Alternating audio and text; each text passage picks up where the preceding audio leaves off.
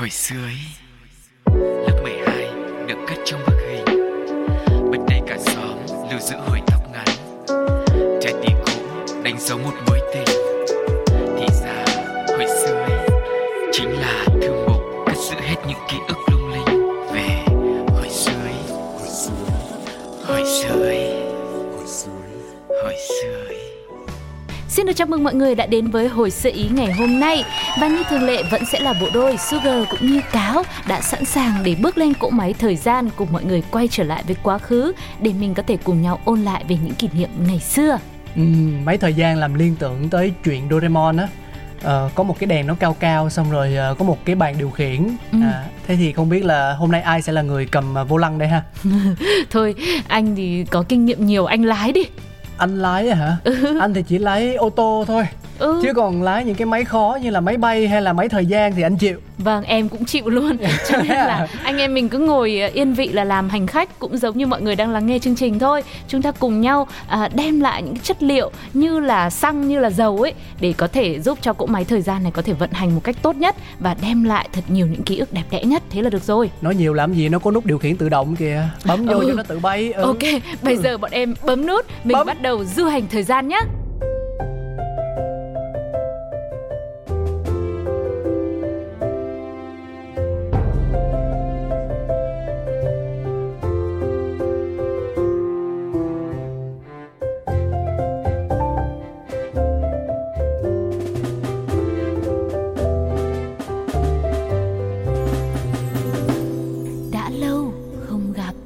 Và bây giờ thì mình đã quay trở lại với Hồi Xưa Ý ngày hôm nay sau một chuyến du hành về quá khứ rất là căng thẳng và mệt mỏi. Không biết rằng là mình đã đi đến thời điểm nào rồi của quá khứ ngày xưa và hôm nay thì sẽ là kỷ niệm nào đây? Hồng Anh ơi, nhìn kìa! Núi lửa kìa, khủng long. Wow, chúng ta đã trở về thời tiền sử rồi. Nó ngoạm anh luôn bây giờ.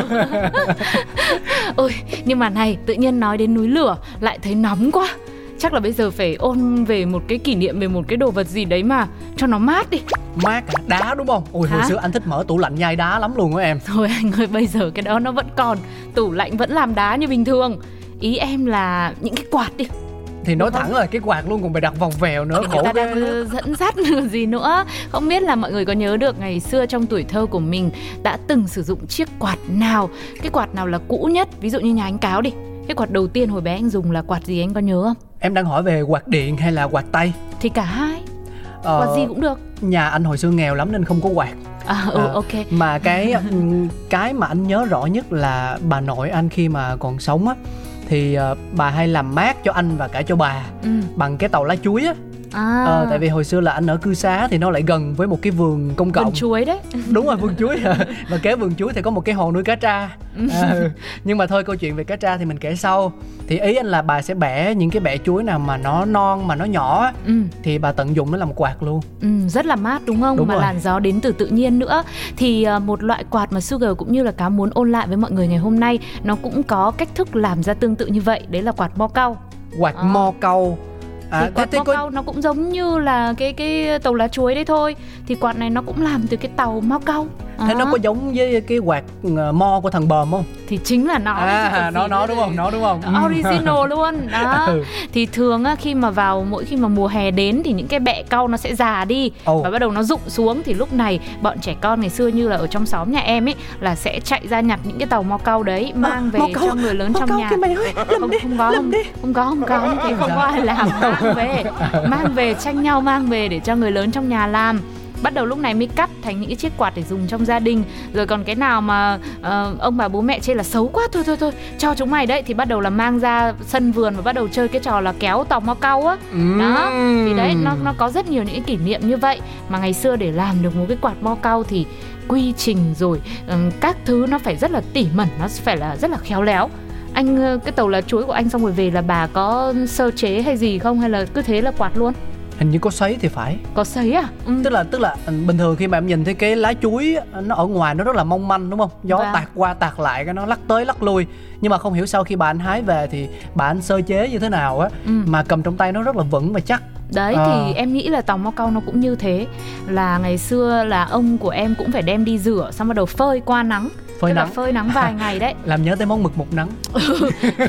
Mà cái này vài ngày liền. Quạt mấy nắng liền.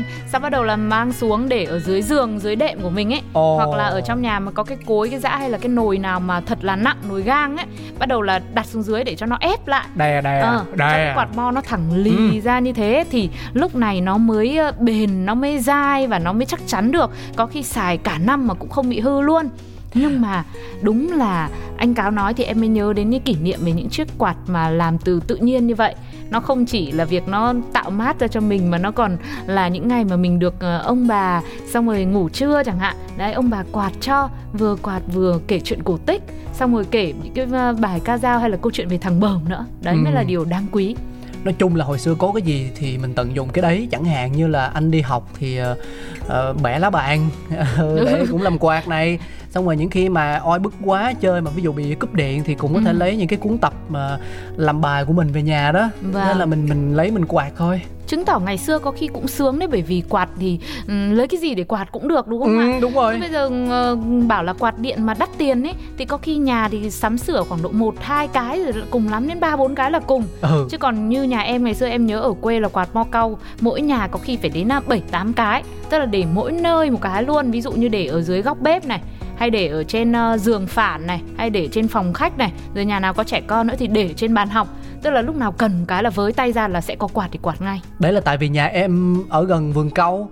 Những nhà người ta không có điều kiện trồng cau hoặc là ở xa nơi có cau thì nó hiếm quạt mo cau là đúng rồi. Thì người ta có quạt tàu lá chuối. Ví dụ như mà ở không có cả lẫn cau lẫn chuối thì mình cũng có nhiều phương pháp để mình làm mát cho mình mà không cần phải tốn tiền mua những cái quạt máy, đúng không? Ok, thế nhưng mà thôi bây giờ mình cũng phải nói đến quạt máy đi. Ồ thế à? Bởi vì nhắc đến thì cũng phải kể tên chứ. Thì cái loại quạt máy mà Sugar nhớ nhất trong ngày bé của mình đấy là quạt con cóc. Quạt con cóc có phải là cái quạt mà nó có 3 cánh?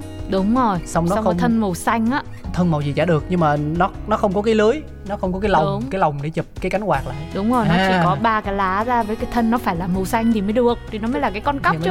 Con cóc nhưng mà con ít mới màu xanh nha, con cóc là nó màu hơi vàng vàng ngã ngã. Tại vì là cái cánh quạt của nó là màu hơi vàng vàng. Đó, cho nên là người ta mới gọi nó là quạt con cóc. Hồi xưa biết phối đồ rồi đó. Biết phối màu. Thì quạt con cóc này theo như tìm hiểu là do chính người Việt Nam mình sản xuất luôn. Hay quá. Đó, là một trong những hàng hóa Việt Nam rất có tiếng vào thời điểm mà ông bà mình. Từ năm 1958 thì Hà Nội đã cải tạo công thương nghiệp và xí nghiệp điện cơ thống nhất và ra đời. Rồi là những cái loại quạt điện và nổi tiếng nhất, gọi là hàng best seller nhất ấy, của điện cơ thống nhất là chính là quạt con cóc. Bởi vì nó rất là gọn gàng, mà trong lúc đấy nó lại còn kiểu đẹp nữa. Và như anh em mình vừa nói với nhau đấy, phối màu nó cũng rất là tinh tế nữa. Nhưng mà bởi vì nó cũng hot và nó đẹp như thế cho nên giá nó cũng đắt. Ngày xưa giá một cái quạt con cóc là rơi vào khoảng 35 đồng. Tức là đổi ra tiền hiện tại là bao nhiêu? Khó lắm, nói chung là không, em nghĩ là định giá thì khó. Nhưng mà cũng có tìm được một cái so sánh là như thế này. Tức là lương tháng của một người đi làm công nhân viên chức ngày xưa ấy, một tháng là rơi vào khoảng 60 đồng, mà cái quạt là 35 đồng. Thì anh nghĩ là có đắt hay không? Thì bây giờ tính đơn giản như là lương tháng 6 triệu đi, mà cái quạt hết 3,5 triệu. Đấy là không, nửa tháng lương rồi thì là quá đắt. Nhưng mà cái thời gian đầu mà khi quạt con cóc được mở bán ấy, tức là phải bốc thăm nữa cơ. Bốc thăm. Tức là ai may mắn thì mới mua được, chứ không phải là lúc nào có tiền một cái là chạy ra là mua luôn. Thì về sau này thì mình không còn cảm nhận được cái sự khan hiếm đấy của nó nữa rồi. Lúc mà mình nhỏ và mình lớn một chút ấy, thì khi mà mình biết nhận biết ý, thì nhìn thấy cái quạt con cóc này em thấy cũng bình thường. Nhưng nó chỉ thân thương một chỗ là nó hay xuất hiện ở những cái cửa hàng bán thịt xiên nướng ngoài vỉa hè. Thì các ông các bà mới nói đùa ở trong nhà với nhau là như này thấy cũng buồn. Bởi vì vào cái thời gọi là ông bà mình thì quạt con cóc nó là một món đồ vô cùng giá trị. Nhưng bây giờ với sự phát triển của thời đại, của cuộc sống thì nó lại lùi lại. Nó chỉ dùng để quạt bếp than mà thôi. Quạt bếp than còn đỡ. Bây giờ anh thấy là một số chỗ bán thịt nướng nha, người ta đầu tư hẳn một cái quạt màu đen, quạt công nghiệp rất to. Trời ơi, cắm thổi phà phà mấy tháng trời liền mà không cần rút điện luôn á. Mạnh lắm. Tức là còn không được quạt bếp than cơ. Không được quạt bếp than luôn. Này, nhưng mà từng bộ phận là cũng có tác dụng. Em nhớ là ngày xưa ở trên đường Hàng Đào là có một quán chè rất là nổi tiếng. Và hồi đấy là mình ăn cái món mà trứng đánh cà phê ấy. Trứng đánh cà phê trứng phải không? Đúng, giống kiểu bây giờ là cà phê với trứng đấy, nhưng mà ngày xưa trẻ con làm gì có đánh cà phê, tức là trứng đánh tơi lên thôi, cộng với cả một chút xíu kem là đã xong món trứng đánh rồi. Thì lúc đấy là cô bán chè đấy là mới dùng cái bộ phận gọi là phần thân máy của cái quạt con cóc này, xong bắt đầu lắp vào cái que đánh trứng, tức là để đánh trứng, là vì ngày xưa làm gì có máy đánh trứng. Đó, thì mình nhìn thấy như thế, mình thấy là quạt con cóc nó gắn liền với rất nhiều những câu chuyện xung quanh cuộc sống của mình, từ cái chuyện ăn chè cho đến chuyện quạt mát, rồi đến cả thịt xiên nướng nữa. Anh không nghĩ là cô đã tự lắp được đâu, mà có thể chồng hoặc là bố hoặc là một thì ai mà lắp được, đúng không? Tại vì cô đã có chuyên môn bán chè rồi thì những cái liên quan đến điện, cơ khí các kiểu thì không thể nào mà cô giỏi tất được. Nhưng mà cô biết tận dụng. Đó, đúng rồi. Chứ không phải là đánh trứng bằng tay như nữa. Thế còn đấy là kỷ niệm của em về quạt con cóc là rất là nhiều rồi. Anh Cáo thì có một loại quạt điện nào khác không ạ? Quạt điện nào khác hả? Quạt trần. Quạt trần bây giờ vẫn có. Mà quạt trần thì anh không nhớ thương hiệu đâu, tại vì ngày xưa nó chỉ là một cái quạt trần trắng trơn có 3 cánh, nó quay vòng vòng trên đầu mình. Mỗi lần mà mình nghỉ trưa mình nằm trên cái phản á thì mình gối đầu vào trên đùi bà, và thế là cái quạt trần nó cứ như kiểu là một con lắc thôi miên vậy đó. Mình bình thường mình rất là khó ngủ, nhưng mỗi lần mà bà bật quạt trần lên thì vừa được mát mà vừa nhìn cho nó thì khoảng 5-10 phút thì mình đã lim dim đi vào giấc lúc nào không hay. Và bây giờ chính ra là quạt trần trong những ngôi nhà bình thường có khi cũng hơi ít rồi, bởi vì mọi người đa phần là sử dụng quạt cây rồi, kiểu như là phòng nào cũng có điều hòa ấy. Đúng rồi. Ít khi thấy quạt trần lắm, mà quạt trần bây giờ em thấy mọi người sử dụng như một thứ decor là nhiều hơn. Đồ trang trí em không biết là ở những tỉnh thành khác như thế nào, nhưng mà khu vực thành phố Hồ Chí Minh thì Cáo đi vòng vòng ngoài đường Cáo thấy thứ nhất là những chỗ bán quạt trần nó hiếm, với lại thứ hai nếu có thì cũng ghi rõ luôn là quạt trần dành cho người giàu. Thì mình cứ vào đây xem thế nào. Không dám vào, sợ lắm. Tại vì mình ăn mặc bình, mình sợ vào người ta lại đuổi mình ra. Dạ vâng. Nhưng mà nói đến quạt điện thì ngày xưa còn có cái quạt Marelli nữa. Không biết em đúng rồi. Mà bây giờ quạt này là được liệt vào trong danh sách là những cái quạt rất là cổ ấy, mà chỉ có là giới sưu tầm thôi. Giới sưu tầm đồ cổ thì mới là chơi được cái loại quạt này thôi. Và hồi xưa thì nó xuất hiện vào cái thời mà kiểu có điện nhưng mà điện nó vẫn còn yếu, cho nên là em nghĩ lúc đấy nó cũng chỉ là một đồ trang trí thôi. Hoặc là nhà nào phải khá giả lắm thì kiểu nhiều điện, nhiều tiền thì mới dùng cái quạt đấy để mà quạt mát được. Hồi xưa là điện 110, điện 110V. Mà cái quạt đó nó rất là nặng, nhìn thì đẹp thiệt. Marelli thì ngay cái tên mọi người cũng hình dung được là chắc nó xuất xứ từ đâu rồi, đúng không? Là từ nước Ý. Vâng. May quá có anh nói thì cũng đang hình dung. Nhưng mà nó nặng lắm em, tức là rất là khó để di chuyển luôn á. Cái khung của nó làm bằng kim loại mà, và cái lưới của nó thì cũng hơi nguy hiểm cho trẻ con, vì cái khe nó không có làm kích như là cái lồng quạt bây giờ, là nó kiểu làm cho có vậy đó. Mấy cái sông nó làm theo kiểu cách điệu uốn éo, nhìn thì đẹp mắt thật nhưng mà cũng hơi nguy hiểm nếu mà ở nhà có con nít mà lại còn hay hiếu động tay máy tay chân. Vâng, nhưng mà có lẽ đấy mới là cái điểm nhấn của loại quạt này, là bởi vì nó có thiết kế rất là ấn tượng. Đúng đó. Rồi là màu sắc em thấy là cũng sặc sỡ hơn nữa, rất nhiều sự lựa chọn để cho mọi người yêu vẻ đẹp, với yêu cả sự tiện lợi thì sẽ lựa chọn loại quạt Marelli này. Đó, đến nay thì mọi người vẫn có thể tìm thấy những chiếc quạt của Marelli, tuy là tốn nhiều điện hơn và giá thành thì cũng rất đắt, thậm chí là có cái lên đến cả 5, 6, 7, 8 triệu. Rồi quạt trần thì bây giờ có cái thậm chí 10 triệu, 20 triệu có luôn. Tại vì biết sao không, nó không chỉ là chức năng làm mát mà bên cạnh đó họ còn gắn là đèn nè, pha lê nè, rồi gắn dây mơ rễ má các kiểu vô cho rồi nó có điều khiển tự động nữa. Chứ không phải như anh em mình ngày xưa là có cái bộ điều khiển ở trên tường đó đầu ra xoay. Xoay một lúc xong rồi hỏng, thế là ăn đòn. Chả giải quyết được vấn đề gì cả. Đúng là nhà nào mà có trẻ con thì cũng rất sợ là từng cái nan của cái lồng quạt nó bây giờ cứ chọc tay qua đấy một cái là đứt tay như chơi á. Đúng rồi. Nhưng mà mỗi lần mà có dịp lễ Tết đến chẳng hạn thì là bắt đầu mới bố mẹ mới tháo cái đấy ra để vệ sinh. Thì cái đấy là cái gì? Thích cái lồng quạt. Cái lồng. Nói cho rõ chứ. Vâng, thì đang nói với cái lồng mà chứ nói cái gì đâu. Thì tháo cái lồng quạt đấy ra để vệ sinh thì mình cảm thấy là thì ra là bây giờ mới được khám phá một cái công trình vĩ đại với lại nhân loại như thế. Hồi xưa không biết Hồng Anh có đi học bán trú không, chứ cái quạt trần cũng là một trong số những kỷ niệm khó phai của dân bán trú như tụi anh. Bán trú tức là phụ huynh bận rộn công việc quá thì không thể nào mà đưa đi đón về được, nên là buổi sáng sẽ cho các con đi học và các bạn học sinh ngủ lại buổi trưa luôn, đến tận chiều 4:30-5 giờ gì đó thì bố mẹ đi làm về hốt. Vâng. Mọi người biết bán trú mà anh. Rồi, thì không nào? anh giải thích cho em. Okay. Anh sợ em không hiểu, chứ còn mọi người đương nhiên biết rồi. Em cũng đi học mà. Rồi nào, quay về cái quạt chân đi. Tại vì anh tưởng là em nhà có điều kiện nên thuê gia sư về dạy luôn. thì là bán trú thì có phải tất cả mọi người đều ngủ chung với nhau không? Wow. Sếp như cá mòi ấy, thì quạt trần là một trong số những cái mà nó ám ảnh bọn anh từ suốt những năm cấp 2. Cấp 3 thì hết học bán trú rồi, nhưng suốt những năm cấp 1 và cấp 2, cấp 1 và cấp 2 thì luôn luôn thấy cái quạt trần ở trên đầu, tại vì cái sức lan của nó lớn. Dạ. Nên là nó có thể phủ được rộng nguyên một cái khu mà học sinh ngủ như vậy, và lại không phải lắp đặt nhiều. Ví dụ một cái phòng thế thì chỉ cần 2 cái quạt thôi là mát hết cho cả bọn rồi. Đó, vui lắm. Nhưng mà vẫn cứ phải tranh nhau, đứa nào mà nằm dưới gần chính xác thì nó mới mát. Rất nhiều đứa tranh mà kiểu như đến mức gọi là gây lộn nhau, mà cô gọi là cô giám thị phải chạy vô cầm cây đập bịch bịch bịch, tất cả mọi người mới hoảng sợ nằm ngay ngắn luôn á. Nói chung là phải cố gắng mà ăn sớm đi. Đi học bán trú là phải ăn thật nhanh và dành chỗ, đúng. Chọn chỗ ngủ nào mà dưới cái quạt càng gần càng tốt thì nó mới mát, thì ngủ nó mới yên được.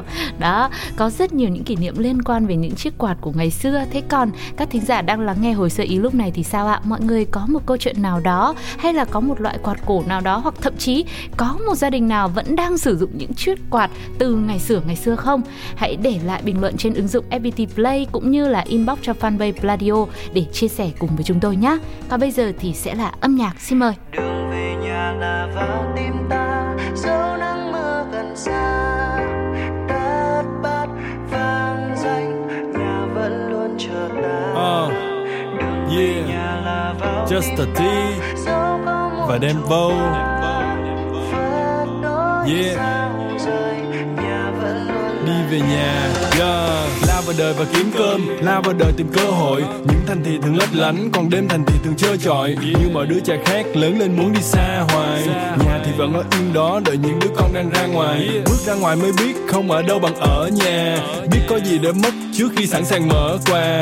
Không phải là võ sĩ nhưng mà phải giỏi đấu đá. Nhiều khi kiệt sức chỉ vì gắng nhiều mình không xấu xa. Đôi lúc bỗng thấy đồng cảm với mái an tim. Bước chân ra là sóng gió, chỉ có nhà mái an yên. Ngoài kia phức tạp như rễ má và dây mơ, về nhà để có lúc cho phép mình được ngây thơ. Mang theo bao nao nước lên trên xe này, chọn một niềm thao thức suốt những đêm này. Cùng dòng người trên phố mang sắc mai hương đào, tìm về nơi ấm êm. Đường về nhà là vào tim ta, dẫu nắng mưa gần xa, thất bát vang danh nhà vẫn luôn chờ ta. Đường về nhà là vào tim ta, dẫu có muốn trùng qua, vắt đôi sao rơi, nhà vẫn luôn là nhà. Về ngôi nhà có góc vườn nhiều chó nhiều gà, đám bạn nói con khó chiều mà là thích gió trời hơn gió điều hòa. Về ăn cơm mẹ nấu, về mặc áo mẹ may, về đưa ba ra chợ mua cây đào cây mai về bày. Cả năm trời làm việc nhiều khi rã rời như cây máy. Về nhà thấy áp lực nhẹ như bất thổi cái là bay. Ấm êm hơn bếp lửa, ngọt bùi hơn lúa non. Nhà vẫn luôn ở đó, mong chờ những đứa con. Dẫu cho mưa cho nắng, không bao giờ nề hà. Hạnh phúc chỉ đơn giản là còn được về nhà. Hạnh phúc đi về nhà, cô đơn đi về nhà, thành công đi về nhà, thất bại đi về nhà, mệt quá đi về nhà, mông lung đi về nhà, chênh vênh đi về nhà, không có việc gì thì đi về nhà, không có việc gì thì đi về nhà, đi về nhà, đi về nhà.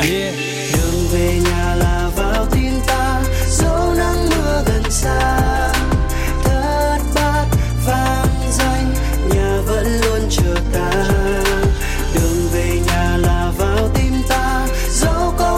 Chung qua vắt đôi sao rơi, nhà vẫn luôn là nhà. Nhà có thể lớn, có thể nhỏ, có thể không khang trang. Cha mẹ nào cũng muốn con được sớm đàng hoàng, lớn lên làm người mong một tương lai sáng lạng, cầm cùi cả đời không bao giờ thấy than vãn. Đường về nhà là vào tim ta, dẫu nắng mưa gần xa, lát bát vang danh nhà vẫn luôn chờ ta. Về nhà là vào tim ta, dẫu có muôn trùng qua, bớt đôi sao rơi, nhà vẫn luôn là nhà.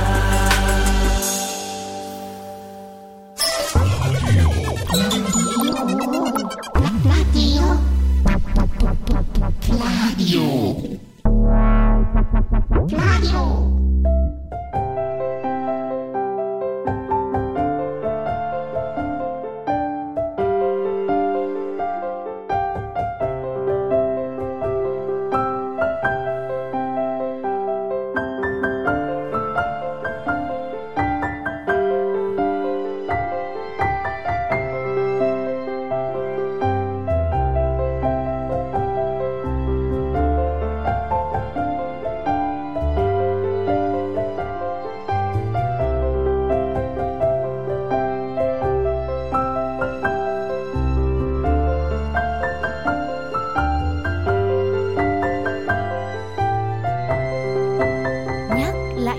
Và bây giờ thì các bạn đang quay trở lại với Nhắc Lại Nhớ trong Hồi Xưa Ý ngày hôm nay. Vẫn là Sugar và Cáo đang đồng hành cùng với mọi người. Hello. Lời chào rất là thân thương. Và nhân tiện lúc nãy mình cũng đang nói về chiếc quạt mo rồi, thì Sugar và Cáo cũng muốn chia sẻ lại với các bạn về một hình ảnh rất quen thuộc trong dân gian từ ngày xưa của mình. Nó được xuất hiện từ các bài về, từ các câu chuyện cười lưu truyền từ đời này qua đời khác, hay là trong những bài hát ru và cả trong những bộ phim nữa. Đó chính là thằng bờm. Đó. Thằng bờm có cái quạt mo. Nghe là thấy hợp lý liền đúng không ạ? Đó, thì thằng bờm là một nhân vật vừa hài hước, vừa có một chút gì đấy đáng thương nhưng cũng rất là đáng yêu nữa. Người ta cảm thấy buồn cười bởi vì sự ngây ngô của cái anh bờm này. Người ta lại thấy thương anh này bởi vì anh ấy có những cái phần nó hơi ngốc nghếch, hơi dốt một chút xíu. Nhưng sau đó thì lại thấy thằng bờm rất là đáng yêu và hồn nhiên. Và sau cùng thì là anh bờm anh luôn nghĩ tới những cái điều tốt đẹp và có một tấm lòng thiện lương. Và với cái hình ảnh như vậy thì đạo diễn Lê Đức Tiến đã đưa hình ảnh thằng bờm lên phim. Bộ phim đã được làm gần 30 năm về trước vào năm 1987. Đây là bộ phim đánh dấu một cuộc hội ngộ duyên dáng của các gương mặt điện ảnh đáng nhớ, như là nghệ sĩ nhân dân Trịnh Thịnh đóng vai là ông của bờm, rồi nghệ sĩ nhân dân Trần Tiến đóng vai thầy Đồ, nghệ sĩ ưu tú Lê Vân là vợ bờm và Nguyễn Hoàng Hiệp đóng vai bờm. Rất là nhiều những cái tên gạo cội. Vâng, đó. Thế nhưng mà mọi người vẫn cứ phải gọi yêu với cái tên là thằng bờm, chứ đây toàn là những bậc cha chú của mình rồi đúng không ạ? Và trong phim thì anh bờm này anh ấy tuy ngốc tuy dại nhưng mà anh ấy lại sở hữu một cô vợ rất là xinh đẹp mà lại còn thông minh. Đó, thì lúc này em nhớ nhất một cái phân cảnh trong phim, đấy là nhân vật ông nội của bờm ấy đã dạy bờm là học thầy không tài học vợ. Bình thường thì người ta nói là học thầy không tài học bạn đúng không? Nhưng mà với trường hợp của bờm lại bảo học thầy không tài học vợ, thì có lẽ bài học chúng ta rút ra ở đây là phải sợ vợ sống lâu, đội vợ lên đầu trường sinh bất lão. Thì cái câu này nó cũng chỉ là một biến thể thôi. Nó như kiểu rằng là dạy con từ thuở còn thơ, dạy vợ từ thuở bơ vơ mới về. Đấy. Đấy. Thì mình thấy rằng là mặc dù chỉ là một bộ phim hài thôi, nhưng mà họ mang đến rất nhiều những cái yếu tố trong cuộc sống bình thường, từ câu chuyện về hôn nhân. Mặc dù là cứ tưởng là nói về anh bờm để mà châm biếm một điều gì đó, nhưng lại biết là phải có được cái sự giúp đỡ của cô vợ ở phía sau là hậu phương, thì anh bờm này mới có thể là có được những cái công việc tốt trong cuộc sống của mình. Một anh chàng vô cùng đáng yêu. Rồi là anh bờm ở trong phim thì cũng rất là cầu thị nữa, không những học cả vợ như thế mà cũng học bố, học ông nội, học cả thầy Đồ và Lương Thiện. Lương Thiện ở đây là gì thì mình sẽ nhớ đến cái bài ca dao rất là quen thuộc đấy, là lúc nãy anh Cáo vừa nói đó, là thằng bờm mà có quạt mo. Rồi gì nữa anh nhớ không? Phú ông xin đổi ba bò chín trâu, bờm rằng bờm chẳng lấy trâu, phú ông xin đổi một sâu cá mè. Bờm rằng bờm chẳng lấy mè, phú ông xin đổi một bè gỗ liêm. Bờm rằng bờm chẳng lấy liêm, phú ông xin đổi đôi chim đồi mồi. Bờm rằng bờm chẳng lấy mồi, phú ông xin đổi nắm xôi bờm nhậu. Bờm cưới. Bờm cưới. Hay quá, Sư Ngờ nhớ mỗi câu bờm cười anh Cáo sai. Nắm xôi mà đi nhậu là sao được. Này, bài này hồi xưa thì nhậu thì em không uống thì em phá mồi có gì đâu. Nhưng mà bài này hồi xưa thì phân tích anh nhớ là cũng không phải là bảo rằng là bờm quá hiền lành đâu, mà kiểu như là bờm rất là tinh ranh ấy. Vì là biết nếu như mà phú ông trao đổi những cái đấy mình gật đầu thì thể nào cũng sẽ kiểu bị mỉa mai, bị trêu chọc, bị cười đùa. Nhưng mà bờm đã rất là tinh tế và khéo léo với cái việc rằng là ép phú ông sau khi mà trao đổi những thứ rất là có giá trị cho mỗi một cái chiếc quạt mo như thế thì lại trở về với cái giá trị nguyên gốc của nó, đó là nắm xôi. Hay là bờm cũng tinh danh, bờm nghĩ là chắc cái quạt này phải đắt lắm thì bố ông người đổi nhiều cái thứ đắt giá như thế. Thì hồi xưa anh phân tích là nó là như thế. Em cũng thế. Em nghe bố mẹ ông bà đọc em cũng bảo ôi dồi ôi, thế thì quạt mo này mình cũng đắt tiền, cũng phải giá trị lớn lắm, nên tự nhiên mình cũng bị ảo tưởng sức mạnh kiểu đấy. Nhưng mà nó thực sự là đã mang đến một không gian rất là thú vị và nhẹ nhàng cho những ai mà đã từng xem bộ phim Thằng Bờm này rồi. Không biết là mọi người có nhớ được một chi tiết ấn tượng nào khác với những ai đã từng xem phim không? Và ngoài ra thì trước khi kết thúc chuyên mục Nhắc Lại Nhớ này thì Sugar cũng muốn nhắc lại về một cái cảnh ngay từ đầu phim luôn và sẽ khiến mọi người vô cùng ấn tượng. Đấy là Tam Đại Đồng Đường nhà anh bờm ấy, là ngay từ đầu phim là đã hể hả một câu như này: sao cả họ nhà mình khôn. Đó, Thì nói đến đây chắc chắn là những ai mà đã xem phim rồi thì sẽ cảm thấy là nhớ lại được ít nhiều phần nào đó. Nhưng mà cuối cùng thì lại cả nhà mình bờm vẫn hoàn bờm mà thôi. Là chính lúc này là cả nhà anh bờm đã bắt đầu khôn ra rồi. Cho nên khi mà mọi người xem phim thì mọi người sẽ được trải nghiệm những cái cảm xúc nó từ ban đầu, xong bắt đầu nó thăng hoa dần lên. Và nó mang đến rất nhiều những cái yếu tố thú vị giữa vô vàn những cái loại phim hiện đại như hiện nay. Công nhận không, anh kể chuyện khéo quá.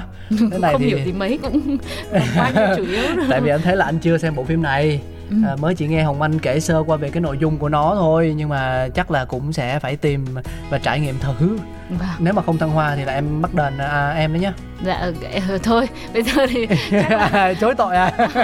Bù trước cho mọi người một bài hát, rồi là khi nào mà mọi người xem phim xong có feedback gì thì cứ inbox vào fanpage Pladio cho em nhé. Còn bây giờ thì sẽ là âm nhạc. Đây cũng thay cho lời chào tạm biệt của chương trình gửi đến toàn thể quý vị thính giả. Đừng quên rằng chương trình của chúng ta sẽ liên tục được lên sóng trên ứng dụng FPT Play. Mọi người nhớ đồng hành và kết nối nhé.